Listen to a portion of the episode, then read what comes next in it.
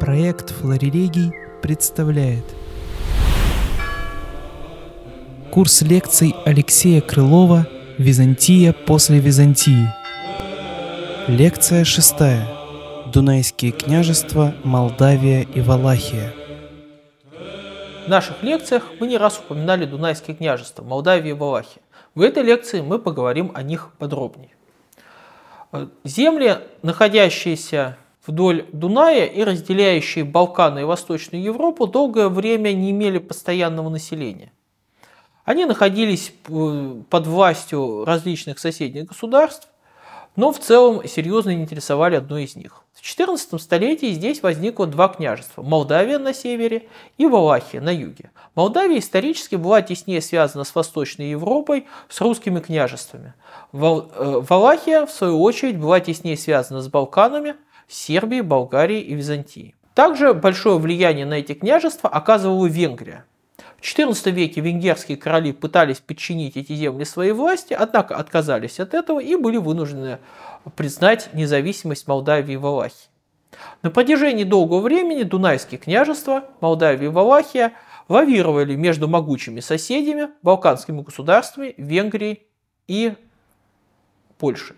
Особенностью культуры Дунайских княжеств состояла в том, что население здесь говорило на романском языке, а языком высокой культуры был церковнославянский.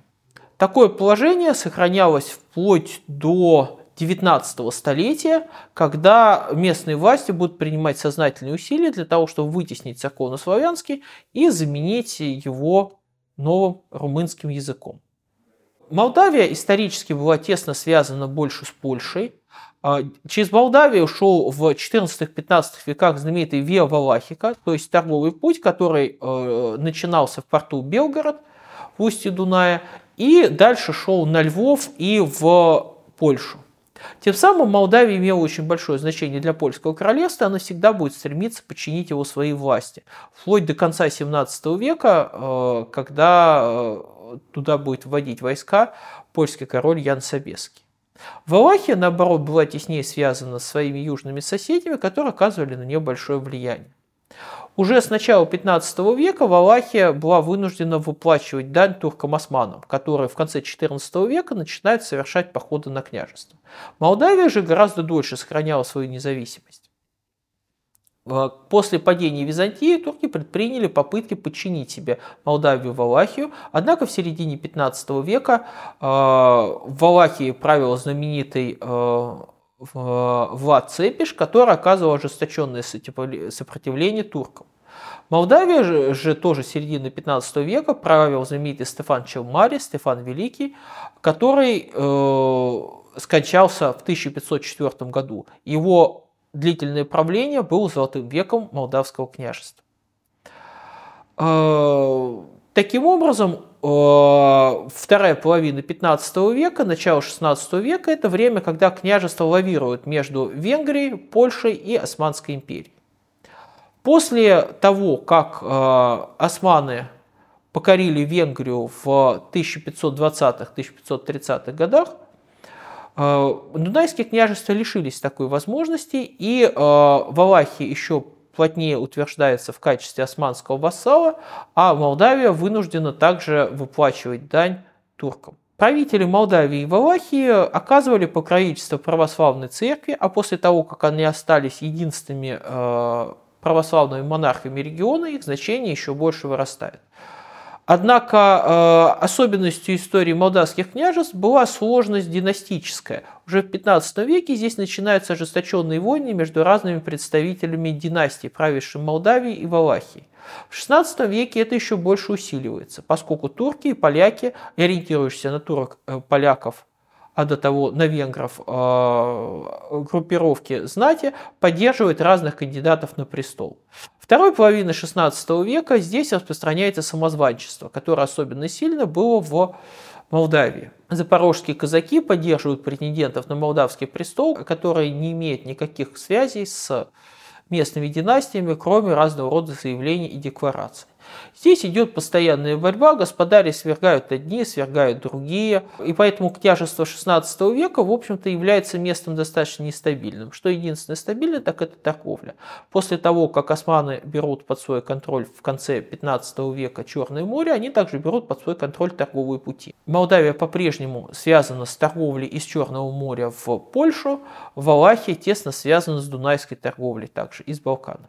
В конце XVI века э, на молдавский престол начинает претендовать династия Мавилы. Бояр Мавилы, э, оперском этой династии является Петр Могила.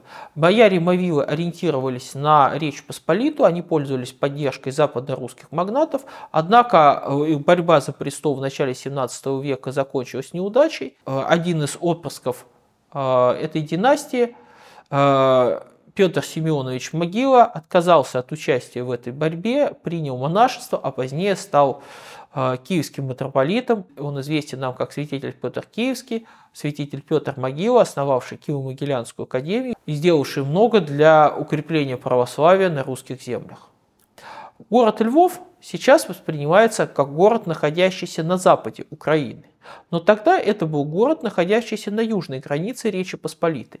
Львов был городом, где жили немцы, армяне, греки и отчасти русины. Это был такой полиэтничный город, ориентированный на торговлю, на торговлю с Востоком.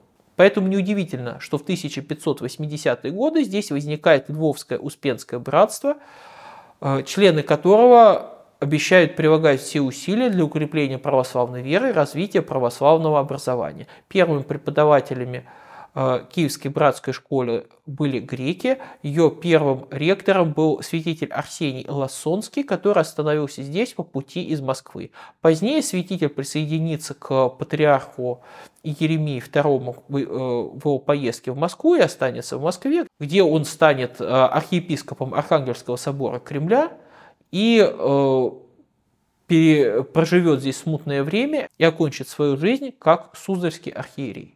В 17 веке Дунайские княжества приобретают особо большое значение, поскольку их господаря э, получает возможность поддерживать тех или иных православных иерархов и тем самым влиять на судьбы православия на Востоке. Мы уже говорили в прошлой лекции, что в 1634 году патриарх Кирилл Лукарис, сверженный с патриаршего престола, смещенный, а, отправляется в Молдавию, где получает поддержку Василия Лупу. Но тогда же, в 1634 году, сюда бежит Иерусалимский патриарх Феофан III, поскольку в Палестине ему угрожают католики, которые, э, с которыми у него возникает ожесточенный конфликт за святыни, то он находит убежище в Молдавии, э, где Василий Лупу жалует Иерусалимской кафедре значительные земельные владения, ставшие известны как преклоненные имения. И впоследствии Иерусалимские патриархи будут долго жить именно в Молдавии. Таким образом, э, вас не должно удивлять, что Иерусалимский патриарх, допустим, Досифея, о котором мы поговорим в следующей лекции, будет э, постоянно следить за событиями в Восточной Европе. Дело в том, что он живет не в Иерусалиме, а в Яссах. Э, что же побудило патриарха Феофана покинуть Иерусалим? Дело в том, что еще со средних веков встает вопрос о том, кто будет владеть христианскими святынями в Палестине. После крестовых походов там утверждаются католики. Когда крестоносцы покидают Палестину, э, туда возвращаются православные. Однако в XVI веке возникает вопрос, который еще больше обостряет э, соперничество за святыни. Это вопрос о календаре. Католическая церковь принимает григорианский календарь, а значит дата празднования Пасхи меняется. Если раньше можно было праздновать Пасху в одну и ту же дату, исхождение благодатного огня воспринималось как подтверждение истинности христианства, то теперь становится вопрос, если это чудо, то оно должно подтверждать истинность католической или православной церкви. Как вы знаете, благодатный огонь сходит на православную Пасху. Это приводит к тому, что католики начинают последовательно опровергать чудо благодатного огня и утверждать о том, что это чудо не имеет никакого отношения к реальному чуду. Ведь если это было бы настоящее чудо, то, по мнению католиков, оно бы совершалось на католическую Пасху. А поскольку оно совершается на православную Пасху, то это чудо, очевидно, неправильно. Это какой-то фокус схизматиков, как сказали бы миссионеры-францисканцы. Мы уже говорили, что в 17 веке влияние католиков на Ближнем Востоке усиливается. Соответственно, Соответственно, усиливаются конфликты за святыню. В результате одного из самых острых из этих конфликтов, по-видимому, именно того самого, который вышел э, в историю благодаря молнии, ударившей в колонну, патриарх э, Феофан вынужден покинуть Иерусалим и поселиться в Ясах. Василий Лупа также будет поддерживать тесные контакты с киевским митрополитом Петром Могилой. При его поддержке в 1640 году в Ясах будет основана школа, в которой будут преподавать ученые киевские монахи. Курс продолжит лекция седьмая о Критской войне и других значимых событиях в истории Османской империи XVII века. Эти и другие проблемы разрабатывает Богословский факультет Свято-Тихоновского университета. Наши курсы, подкасты, отдельные выступления и доклады слушайте на сайте проекта Флорелегий, Яндекс.Музыке, ВКонтакте и других популярных подкаст-платформах.